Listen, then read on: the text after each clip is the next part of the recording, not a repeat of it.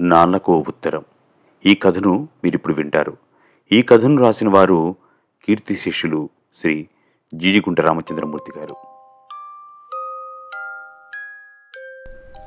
ప్రియమైన నాన్నకి నిన్నిలా సంబోధించడం చూసి ఆశ్చర్యపోతున్నావనుకుంటాను. నీకు గుర్తుందా? చిన్నప్పుడు నాకు మాటలుస్తున్న కొత్తల్లో నిన్ను నాన్నగారు అని పిలుస్తుంటే అలా గారు మీరు అనవద్దని మందలించేవాడివి.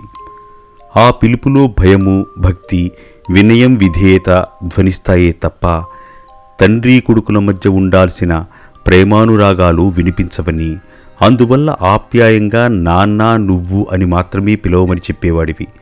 కానీ ఎందుకో? బహుశా నా స్నేహితులంతా వాళ్ళ నాన్నల్ని అలా గారు అని పిలుస్తుండటం వల్లనేమో నేను నిన్నలా పిలవటానికే అలవాటు పడిపోయాను. కానీ ఒక్క నిజం చెప్పాలి. నిన్ను నేను గారు అని పిలిచినా మీరు అని గౌరవించినా నీ పట్ల నాకు ప్రేమానురాగాలున్నాయే తప్ప భయం మాత్రం లేదు. నువ్వు కూడా నాకు నూటికి నూరు పాళ్ళు స్వచ్ఛమైన ప్రేమను అందించావు. అక్కయ్య పుట్టిన చాలా ఏళ్ళ తర్వాత పుట్టానేమో ఎంతో కారంగా అపురూపంగా పెంచావు. అందుకే ఇప్పుడు మనస్ఫూర్తిగా నిన్ను నాన్న అని సంబోధించి ఇంతకాలంగా నా గుండెల్లో నీ పట్ల భద్రపరుచుకున్న ఆప్యాయతని ఈ ఉత్తరం ద్వారా వ్యక్తం చేయాలనిపించింది. అసలు నీకు ఉత్తరం రాసి ఎన్నో ఏళ్ళైపోయింది కదూ? నిజమే అప్పుడెప్పుడో నాకు పెళ్ళైన కొత్తల్లో నేను బెంగళూరులో ఉద్యోగం చేస్తున్న రోజుల్లో అడపా దడపా రాసేవాణ్ణి. ఆ తర్వాత నేను అమెరికా వచ్చేయటం. మీరు ఫోన్ కూడా పెట్టించుకోవడం జరిగాక వారానికోసారి ఆ ఫోన్లో మాట్లాడుకోవడమే సరిపోయింది తప్ప ఉత్తరాలు రాసుకునేందుకు అవకాశమే లేకపోయింది. అన్నట్టు బెంగళూరు నుంచి నేను ఇంగ్లీష్లో పొడిపొడిగా నాలుగు వాక్యాల్లో ఉత్తరాలు రాస్తుంటే నువ్వు అసహనాన్ని వ్యక్తం చేసేవాడివి. ఒకసారి పండక్కి ఇంటికొచ్చినప్పుడు ఆ విషయంలో నాకు క్లాస్ కూడా తీసుకున్నావు గుర్తుందా? మాతృభాషలో ఉత్తరాలు రాస్తే రాసే వాళ్ళకు సంతృప్తి వాటిని చదివే వాళ్ళకు సంతోషం కలుగుతాయన్నావు. అంతేకాదు కథలు రాయటం కవితలు అల్లటం బొమ్మలు గీయటంలాగానే ఉత్తరాలు రాయటం కూడా ఒక కళేనని ఆ ఉత్తరాన్ని కలకాలం భద్రపరుచుకునే విధంగా రాయాలని చెప్పావు. ఎంతైనా నువ్వు తెలుగు పండితుడివి కదా. ఆపై రచయితగా కూడా పేరు తెచ్చుకున్నవాడివి. అందుకే గతంలో దాచుకునే ఉత్తరాలు భవిష్యత్తును దోచుకునే జ్ఞాపకాలు అంటూ ఒక సూక్తి కూడా ప్రయోగించావు. మనసు మంద్రంగా ఉన్నప్పుడు పిట్లోంచి ఆ ఉత్తరాన్ని తీసి మరోసారి చదువుకుంటే గతం గది తలుపులు తెరుచుకుని గుండె అంచున మాటున గూడు కట్టుకున్న అనుభూతులు అవి ఆనందాన్ని పంచేవైనా ఆవేదన కలిగించేవైనా హృదయపు వాకిలి ముందు ముగ్గులే నిలుస్తాయని చెప్పావు. సరిగ్గా ఇప్పుడు నా పరిస్థితి అలానే ఉంది. ఆ మాటకొస్తే మొన్న రాత్రి నేను ఇండియాలో విమానం ఎక్కినప్పటి నుంచి నా ఆలోచనలు వసంతప్పిపోయాయి. ఆ విమానాన్ని మించిన వేగంతో నా జ్ఞాపకాలు గతంలోకి వెళ్ళిపోతున్నాయి. మన దేశంలో మనూళ్ళు మనింట్లో ఇంకా కొన్ని రోజులుండాలని నీతో గడిపిన నా బాల్యాన్ని ఆ పరిసరాల్లో మరోసారి నెమరు వేసుకోవాలని మనసు ఆరాటపడినా ఇక్కడి ఆఫీసు బాధ్యతలు నన్నక్కడ నిలువనీయకుండా చేశాయి. దానికి తోడు నెలలు నిండిన నీ కోడల్ని కాన్పు కోసం ఏ క్షణాన ఆసుపత్రికి తీసుకువెళ్ళాలో తెలియని పరిస్థితి కూడా తిరుగు ప్రయాణానికి నన్ను తొందర చేసింది. అందుకే పట్టుమని పది రోజులు కూడా అక్కడ ఉండలేక వచ్చేశాను. కానీ నా మనస్సు ఆలోచనలు మాత్రం ఇంకా అక్కడే పరిభ్రమిస్తున్నాయి. అవి అలనాటి జ్ఞాపకాల ఊబిలో కూరుకుపోతున్నాయి. అందులో ఒక జ్ఞాపకం నన్నిప్పుడెంతో ఆవేదనకు గురి చేస్తోంది అప్పుడు నాకు పద్నాలుగేళ్ళు ఉంటాయనుకుంటాను పదో క్లాస్ చదువుతున్నాను. ఓ రోజు సాయంత్రం నేను స్కూల్ నుంచి ఇంటికొచ్చేసరికి నువ్వు హాల్లో కూర్చొని పరమహంస గారితో మాట్లాడుతున్నావు. చూడండి పరమహంస గారు నాలుగేళ్ళు ఎలాగో ఆగారు. ఇంకొక రెండేళ్ళు ఓపిక పట్టండి. నేను రిటైర్ అవుతాను నాకు రావలసిన గ్రాడ్యుయేటీ ప్రావిడెంట్ ఫండు చేతికొస్తాయి. అప్పుడు మీ బాకీ మొత్తం తీర్చేస్తాను అంటూ ఆయన్ని బతిమలాడుకుంటున్నావు. అప్పుడే తెలిసింది నువ్వు ఆ పరమహంస గారికి పెద్ద మొత్తంలో డబ్బు బాకీ పడ్డావని. కానీ పరమహంస గారు ఒప్పుకోలేదు. అయ్యా మాస్టారు ఇప్పటి వరకు మీ ఇంటి చుట్టూ నేను చేసిన ప్రదక్షిణాలు ఏ గుడి చుట్టూనో గోపురం చుట్టూనో చేసుంటే ఇంత పుణ్యమైనా నాకు దక్కేది. ఎన్నిసార్లు తిరిగినా వాయిదా మీద వాయిదాలు వేశారే తప్ప వడ్డీ కూడా తీర్చలేకపోయారు. ఒకట రెండా పదివేలు. వడ్డీతో కలిపి పదిహేను వేలు దాటింది. నిండా మునిగిన వాడికి చలీమిటన్నట్టు మీరు పూర్తిగా అప్పుల్లో మునిగిపోయి ఉన్నారు కనుక బాధ అనిపించదు కానీ తన చేను కౌలుకిచ్చి తాను కూలికెళ్ళినట్టుంది నా పరిస్థితి. అవతల మా అమ్మాయి పెళ్ళి చేయాలి. అబ్బాయిని కాలేజీలో చేర్పించాలి. మీరు ఏం చేస్తారో ఎలా తెస్తారో నాకు అనవసరం. ఒక్క నెల రోజుల్లో నా బాకీ మొత్తం తీర్చాలి. లేదంటే ఈ ఊళ్ళో మీ మర్యాద దక్కదు అంటూ హెచ్చరించి మరీ వెళ్ళిపోయారు. అప్పుడు నేను అక్కడే నిలబడిపోయి నీ వైపు చూశాను. నిస్సహాయంగా వాలు కుర్చీలో అలాగే వెనక్కి వాలిపోయి రెండు చేతుల్లో తలపట్టుకుని కళ్ళు మూసుకున్నావు. ఆ రాత్రి చాలాసేపు నీ గదిలో లైటు వెలుగుతూనే ఉంది. నువ్వు నిద్రపోలేదని గ్రహించాను. ఆ వయసులో నాకు అర్థం కాలేదు. కానీ పరమహంసగారి మాటలకు నీ మనసు ఎంత గాయపడిందో నీ అభిమానం ఎంతగా దెబ్బతినదో తరువాత తర్వాత ఊహించుకోగలిగాను. నీ ఆత్మగౌరవాన్ని కాపాడుకునేందుకు అనుకుంటాను. కేవలం పదిహేను రోజుల వ్యవధిలో మన ఇల్లు అమ్మేసి ఆయన బాకీ తీర్చేశావు. పరమహంసగారి వల్లనే అదంతా జరిగిందనిపించింది. ఆయన మీద కోపం నీ పట్ల జాలి నాలో నిండిపోయాయి. అసలు నువ్వు ఆయనకు అంత డబ్బు ఎందుకు బాకీ పడ్డావో తెలియలేదు. మన్నాడమ్మని అడిగితే చెప్పింది అక్కయ్య పెళ్ళి కోసం ఆ అప్పు చేశావని. అక్కయ్య బదులు ముందుగా నేనే పుట్టి ఉంటే ఆ అప్పు చేయాల్సిన అవసరం మీకు తప్పేదేమో అని కూడా అనుకున్నాను ఆ క్షణాన. ఆ రోజు మన ఇల్లు ఖాళీ చేసి చివరి అద్దె ఇంట్లోకి మకాం మారుస్తున్నప్పుడు నువ్వు ఎన్నిసార్లు కన్నీళ్ళు పెట్టుకున్నావో. ఈ ఇంట్లో కేవలం పద్నాలుగేళ్ళు మాత్రమే పెరిగిన నాకే అప్పుడు మనసంతా వెలితిగా అయిపోతే నీ కష్టాన్ని రూపాయలుగా మార్చి వాటితో ఇటుకలు పేర్చి ఇల్లు కట్టించిన వాడివి.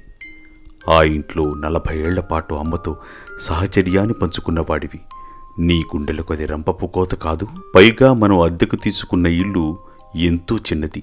మూడే గదులు అందులో ఒకటి వంటగది తక్కిన రెండు గదుల్లోనూ సామానంతా సర్దేసరికి మరీ ఇరుకైపోయినట్టు అనిపించింది. అనవసరం అనిపించిన సామాన్లన్నీ కట్టకట్టి అటక మీద పారేశావు. దాంతోపాటు నీ వాలు కుర్చీని కూడా వేసేయటం నాకెంతో బాధ అనిపించింది నీ దగ్గర ట్యూషన్ చెప్పించుకున్న కుర్రవాడెవరికో మంచి మార్కులొచ్చి పాస్ అయ్యాడని వాళ్ళ నాన్న స్వయంగా ఆ కుర్చీని తయారు చేసి నీకు బహుమతిగా ఇచ్చినట్టు నువ్వు చెప్పిన జ్ఞాపకం ఉంది. నల్ల విరుగుడు చావతో చేయటం వల్ల నిగనిగలాడుతూ కనిపించేది. అది మన హాల్లో ఎప్పుడూ వాల్చి ఉండేది. పొద్దున్న లేచాక అందులోనే కూర్చుని కాఫీ తాగుతూ పేపర్ చదివేవాడివి.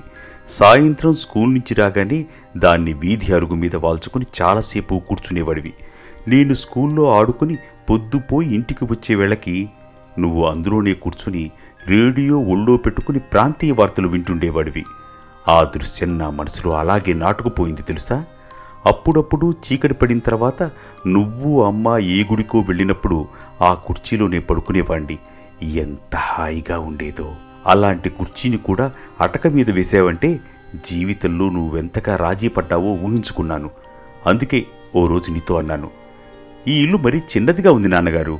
మీ కుర్చీ వేసుకునేందుకు కూడా చూడలేదు మరో పెద్ద ఇంటికి మారిపోదాం అని. అప్పుడు నువ్వు నా వైపు అలాగే కొన్ని క్షణాలు చూసి తరువాత దగ్గరికి తీసుకున్నావు.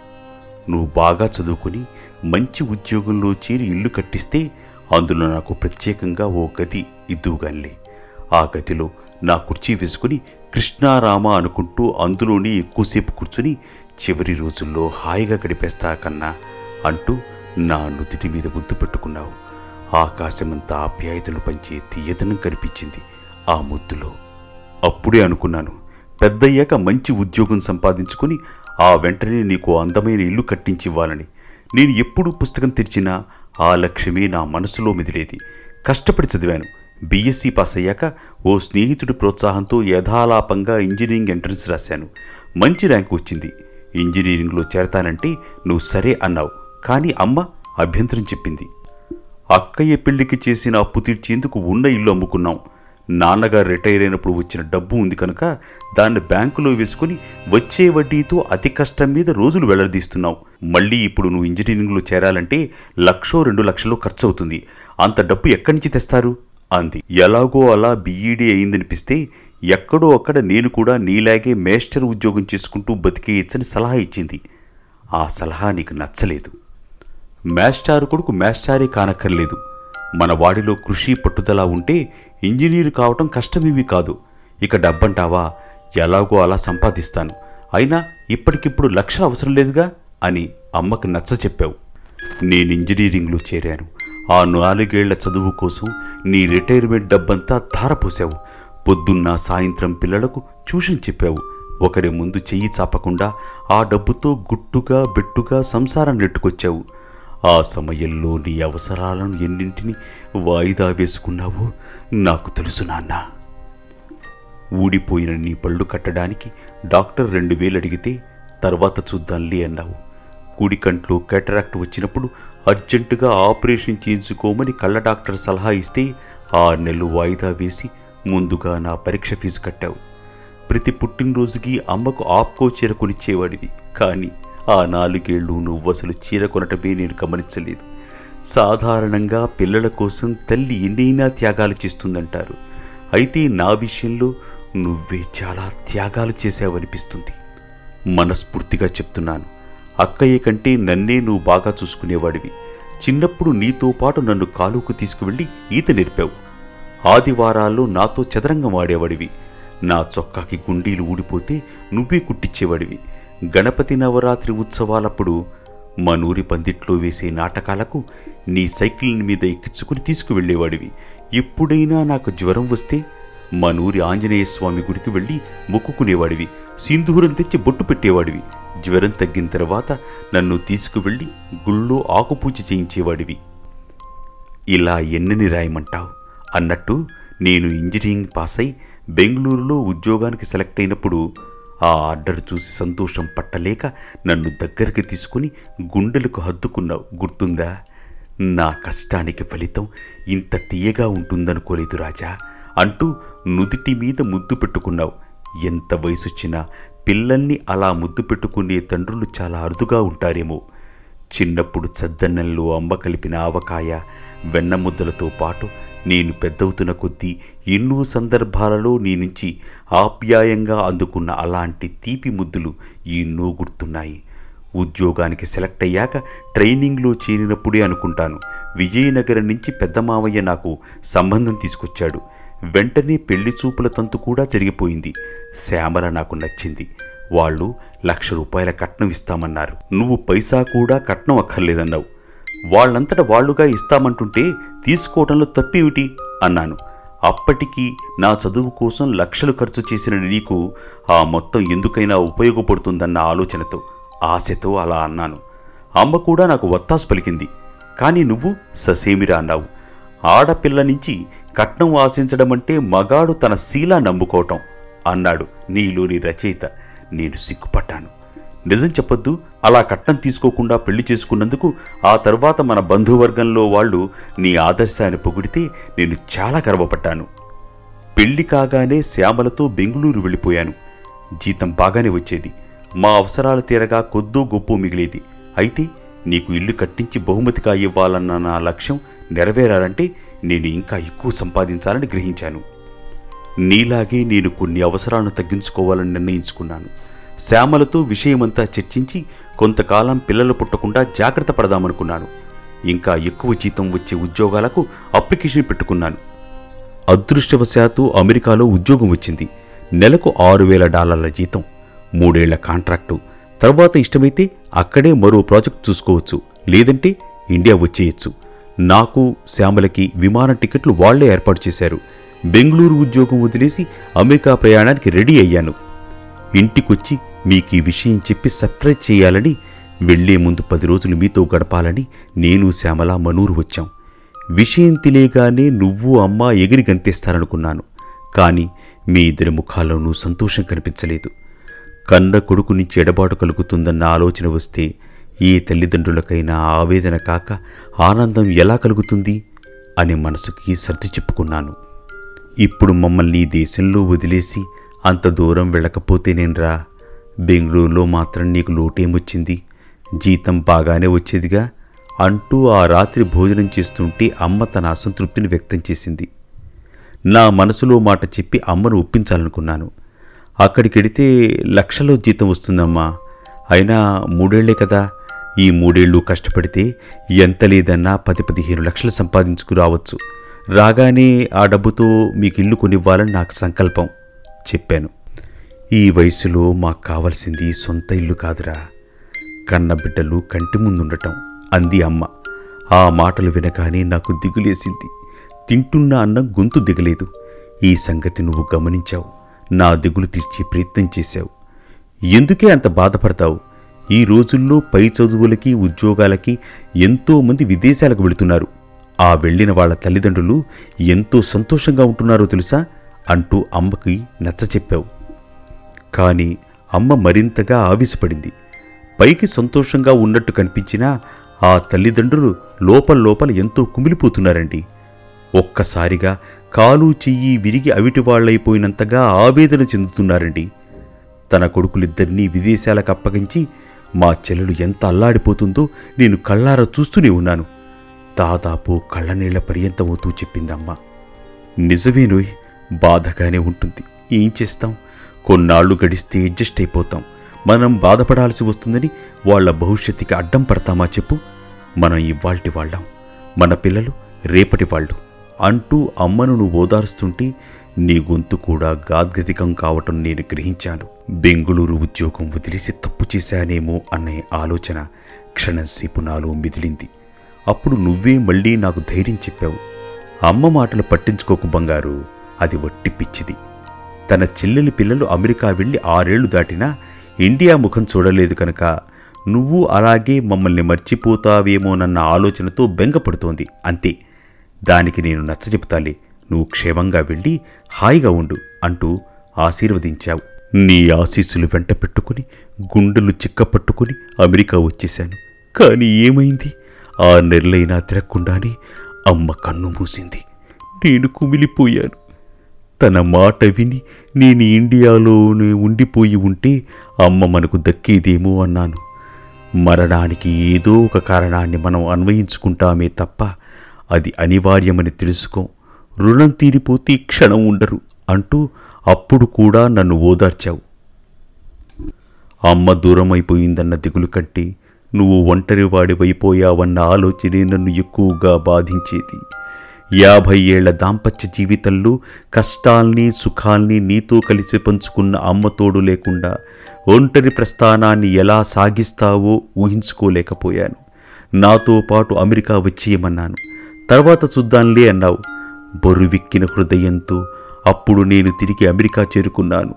నిన్ను జాగ్రత్తగా చూసుకోమని తన ఊరు తీసుకువెళ్ళి కొన్నాళ్ళు దగ్గర ఉంచుకోమని అక్కయ్యకు చెప్పాను. కానీ నువ్వు వాళ్ళ ఊరు వెళ్ళలేదు. ఆరు నెలల తర్వాత కాశీ వెళ్ళి అక్కడి గంగలో అమ్మ అస్థికలు నిమజ్జనం చేసి అక్కడే మాసికం పెట్టి వచ్చినట్టు చెప్పావు. నేను మాత్రం అమ్మ మాసికాన్ని ఈ ఊరి గుడిలో పెట్టేవాణ్ణి. అమ్మ సంవత్సరీకాలకు నేను మళ్ళీ ఇండియా వచ్చినప్పుడు నీలో ఎంతో మార్పు రావటాన్ని గమనించాను. కేవలం ఆ ఏడాది వ్యవధిలో పదేళ్ళు పెద్దవాడివైపోయినట్టు కనిపించావు. నువ్వొక్కడివి ఆ ఇంట్లో. వంట చేసుకుని తినటం కళ్ళారా చూసి నా హృదయం ద్రవించిపోయింది. ఆ వాతావరణం నుంచి తప్పిస్తే కాని నువ్వు మామూలు మనిషివి కావలేవనిపించింది. అప్పుడే మనూరి సెంటర్లో కొత్తగా కట్టిన అపార్ట్మెంట్స్లో ఒకటి అమ్మకానికి ఉన్నట్టు తెలిసి నీకు కొన్నివ్వాలని బ్యాంకులోనికి అప్లై చేశాను. మూడు రోజుల్లో అది శాంక్షన్ అయింది. నా ఒక్కడి కోసం ఇప్పుడు ప్రత్యేకించి ఇల్లు కొనడం ఎందుకు రాజా? మీరు ఇంకో ఏడార్థానికి ఎలాగో ఇండియా తిరిగి వచ్చేస్తారుగా. అప్పుడు ఎక్కడ స్థిరపడితే అక్కడే కొనొచ్చులే అంటూ నా ప్రయత్నాన్ని వారించావు. అయితే నాతో అమెరికా వచ్చాయి అన్నాను. వీసా కోసం అపాయింట్మెంట్ కూడా తీసుకున్నాను. దానికి అభ్యంతరం చెప్పావు. అదంతా కొత్త ప్రదేశం. కారు లేంది వీధిలో తిరగడానికి ఉండదట. ఇంట్లో ఖైదీలాగా కూర్చోవాలేమో. ఇక్కడైతే ఎంతోమంది స్నేహితులున్నారు. పది మంది పిల్లల్ని పోగేసి ట్యూషన్ చెప్పుకుంటాను. పైగా మన దేవుడి గుడి ఉంది. అమ్మ వదిలి వెళ్ళిన జ్ఞాపకాలున్నాయి. కాలక్షేపం అయిపోతుంది. మరోసారి ఎప్పుడైనా వస్తాలే అన్నావు. నిన్ను బలవంతంగా తీసుకువెళ్ళలేను కదా అనుకున్నాను. అప్పుడు నిస్సహాయంగా తిరిగి వచ్చేశాను. అయినా అనుక్షణం నువ్వే గుర్తొచ్చేవాడివి. ఈ వేళలో నువ్వేం చేస్తుంటావో అని గంట గంటకి ఆలోచిస్తుండేవాణ్ణి. కన్న వాళ్ళ ప్రేమని డబ్బులో వెలకట్టలేమని తెలిసినా నువ్వు దీనికి ఎప్పుడూ ఇబ్బంది పడకూడదన్న తపనతో నెల నెల నీ బ్యాంక్ అకౌంట్లో డాలర్లు పంపించాను. ఇంట్లోనూ వీధిలోనూ నీ అవసరాలు చూసేందుకు వీలుగా ఓ కుర్రాన్ని ఎవరినైనా పనిలో పెట్టుకోమన్నాను. నేను ఇక్కడికి తిరిగి వచ్చిన నెల రోజుల్లోనే నా జీవితంలో రెండు శుభపరిణామాలు ఒకేసారి సంభవించాయి. నేను తండ్రిని కాబోతున్నట్టు తెలియటం ఒకటైతే మరింత ఎక్కువ జీతం వచ్చే మంచి ప్రాజెక్టు దొరకటం రెండవది. ఈ శుభవార్తలు చెప్పాలని నీకు ఫోన్ చేశాను. కానీ నీ నెంబర్ గల ఫోన్ పనిచేయటం లేదని మెసేజ్ వినిపించింది. ఆశ్చర్యపోయాను. నువ్వు ఆ ఇల్లు మారిపోయావో లేక బిల్లు కట్టడం మర్చిపోతే కనెక్షన్ కట్ అయిపోయిందో అర్థం కాలేదు. ఆ మన్నాడు నువ్వే ఫోన్ చేశావు. ఎవరికీ నా అంతటా నేను ఫోన్ చేసే అవసరం ఎప్పుడూ కానీ రాదు. అలాగే నువ్వు అక్కయ్య తప్ప నాకు ఫోన్ చేసే వాళ్ళెవ్వరూ లేరు. అలాంటప్పుడు వృధాగా రెంటు కడుతూ ఆ ఫోన్ ఉంచుకోవటం దండకే కదా. పైగా నెల నెల అంత దూరం టెలిఫోన్ ఆఫీస్కి వెళ్ళి క్యూలో నిలబడి బిల్లు కట్టి రావాలి. ఈ గొడవంతా ఎందుకని ప్రీపెయిడ్ సెల్ ఫోన్ తీసుకున్నాను అంటూ అసలు విషయం చెప్పావు. నీ ఆలోచన బాగుందనుకున్నాను. అప్పుడే నేను నీకు చెప్పాలనుకున్న శుభవార్త చెప్పాను. శుభం అయితే కోడలి పిల్ల కడుపున మీ అమ్మే పుడుతుందేమోరా రాజా? అప్పుడు నేను తప్పకుండా అమెరికా వచ్చి నీ బంగారు తలని ఎత్తుకుని మోస్తాన్లే అన్నావు. కానీ జరిగిందేమిటి అసలు భగవంతుడు ఇలా చేశాడు? ఆ రోజు ఇవాల్టికి సరిగ్గా పన్నెండు రోజుల క్రితం నేను ఆఫీసులో పనిచేసుకుంటుండగా నా సెల్ రింగ్ అయింది. తీసి చూస్తే అది నీ నెంబర్. కానీ అందులోంచి అక్కయ్య మాట్లాడింది. నీకు సుస్థిగా ఉంది వెంటనే బయలుదేరమ్మని చెప్పింది. నేను నిశ్చేష్టుండైపోయాను. ఏమైంది? జ్వరమా? అడిగాను. నువ్వు వచ్చాక అన్నీ తెలుస్తాయిగా? ఫోన్లో ఎందుకు? అర్జెంటుగా బయలుదేరరా. విమానం ఎక్కే ముందు ఫోన్ చెయ్యి. బావగారు ఎయిర్పోర్ట్కి వస్తారులే అని చెప్పి ఫోన్ కట్ చేసింది. మనసు కీడు శంకిస్తుంటే ఎలాగో అదుపు చేసుకుని ఆ రాత్రికి అతి కష్టం మీద ఫ్లైట్ టికెట్ సంపాదించి ఇండియా వచ్చాను. ఎయిర్పోర్ట్లోంచి బయటకు వచ్చేసరికి బావగారు ఎదురయ్యారు. ఏమైంది? నాన్నగారికి ఎలా ఉంది? ఏ హాస్పిటల్లో ఉన్నారు? అంటూ ఆందోళనగా అడిగాను. హాస్పిటల్ కాదు ఆశ్రమంలో ఉన్నారు. వెడదాం పదా. అంటూనే నా చేతిలోంచి బ్యాగ్ అందుకుని ట్యాక్సీ పిలిచారు. ఆశ్రమం ఏమిటి? ట్యాక్సీలో కూర్చున్నాక బావగారిని అడిగాను. రామాలయం వీధిలో ఉంది కదా బాపు ఆశ్రమం. నాలుగు నెలల నుంచి అందులో ఉంటున్నారు చెప్పారాయన. నాకు తెలియదే అనుకున్నాను. నీకు చెప్పద్దన్నారు మళ్ళీ ఆయనే అన్నారు వెంటనే. నా గుండెలు జారిపోయాయి కళ్ళు చీకట్లు కమ్మేశాయి ఊళ్ళంతా ఒక క్షణం చెమట పట్టేసింది. మరో పది నిమిషాలకు ట్యాక్సీ ఆశ్రమం ముందాగింది. గేటు దగ్గరే అక్కయ్య నిలబడి ఉంది.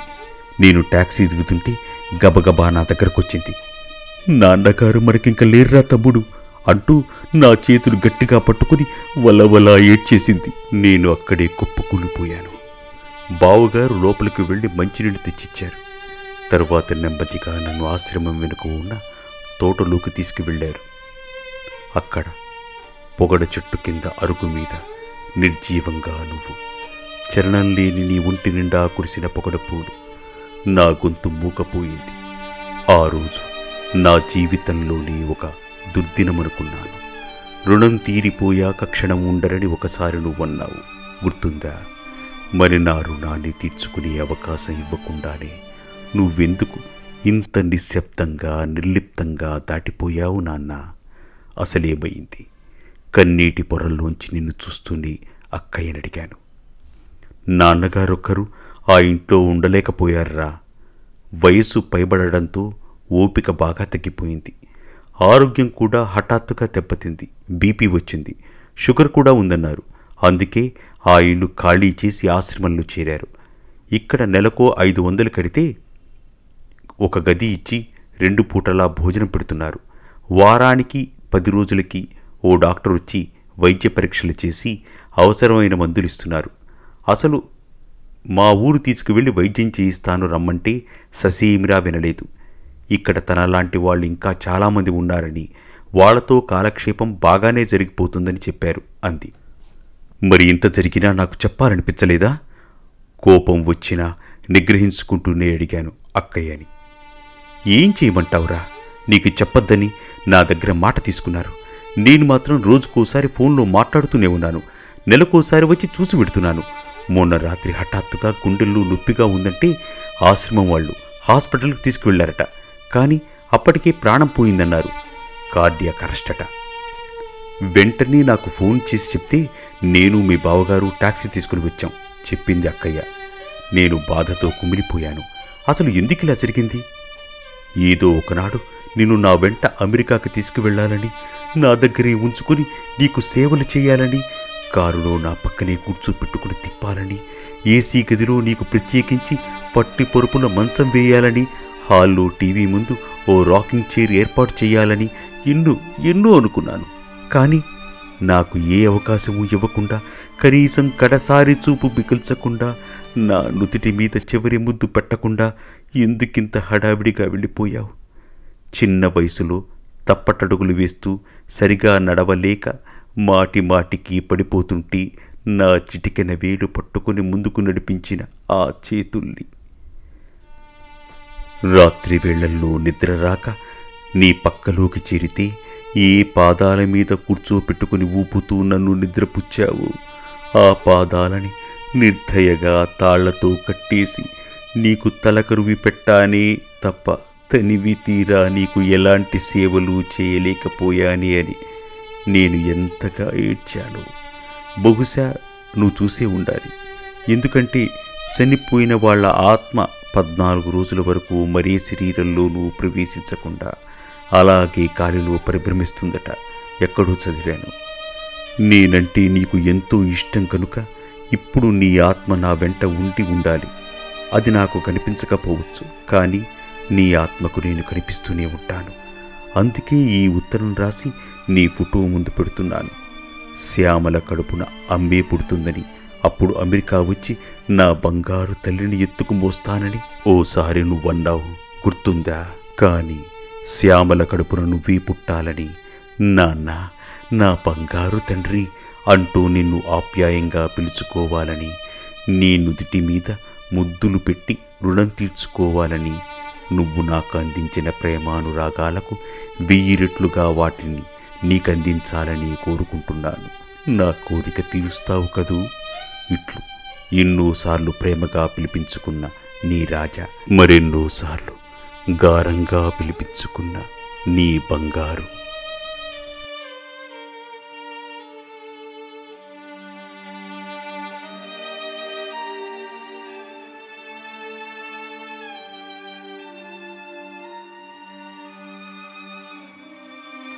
నాన్నకు ఉత్తరం. ఈ కథను విన్నారు కదా?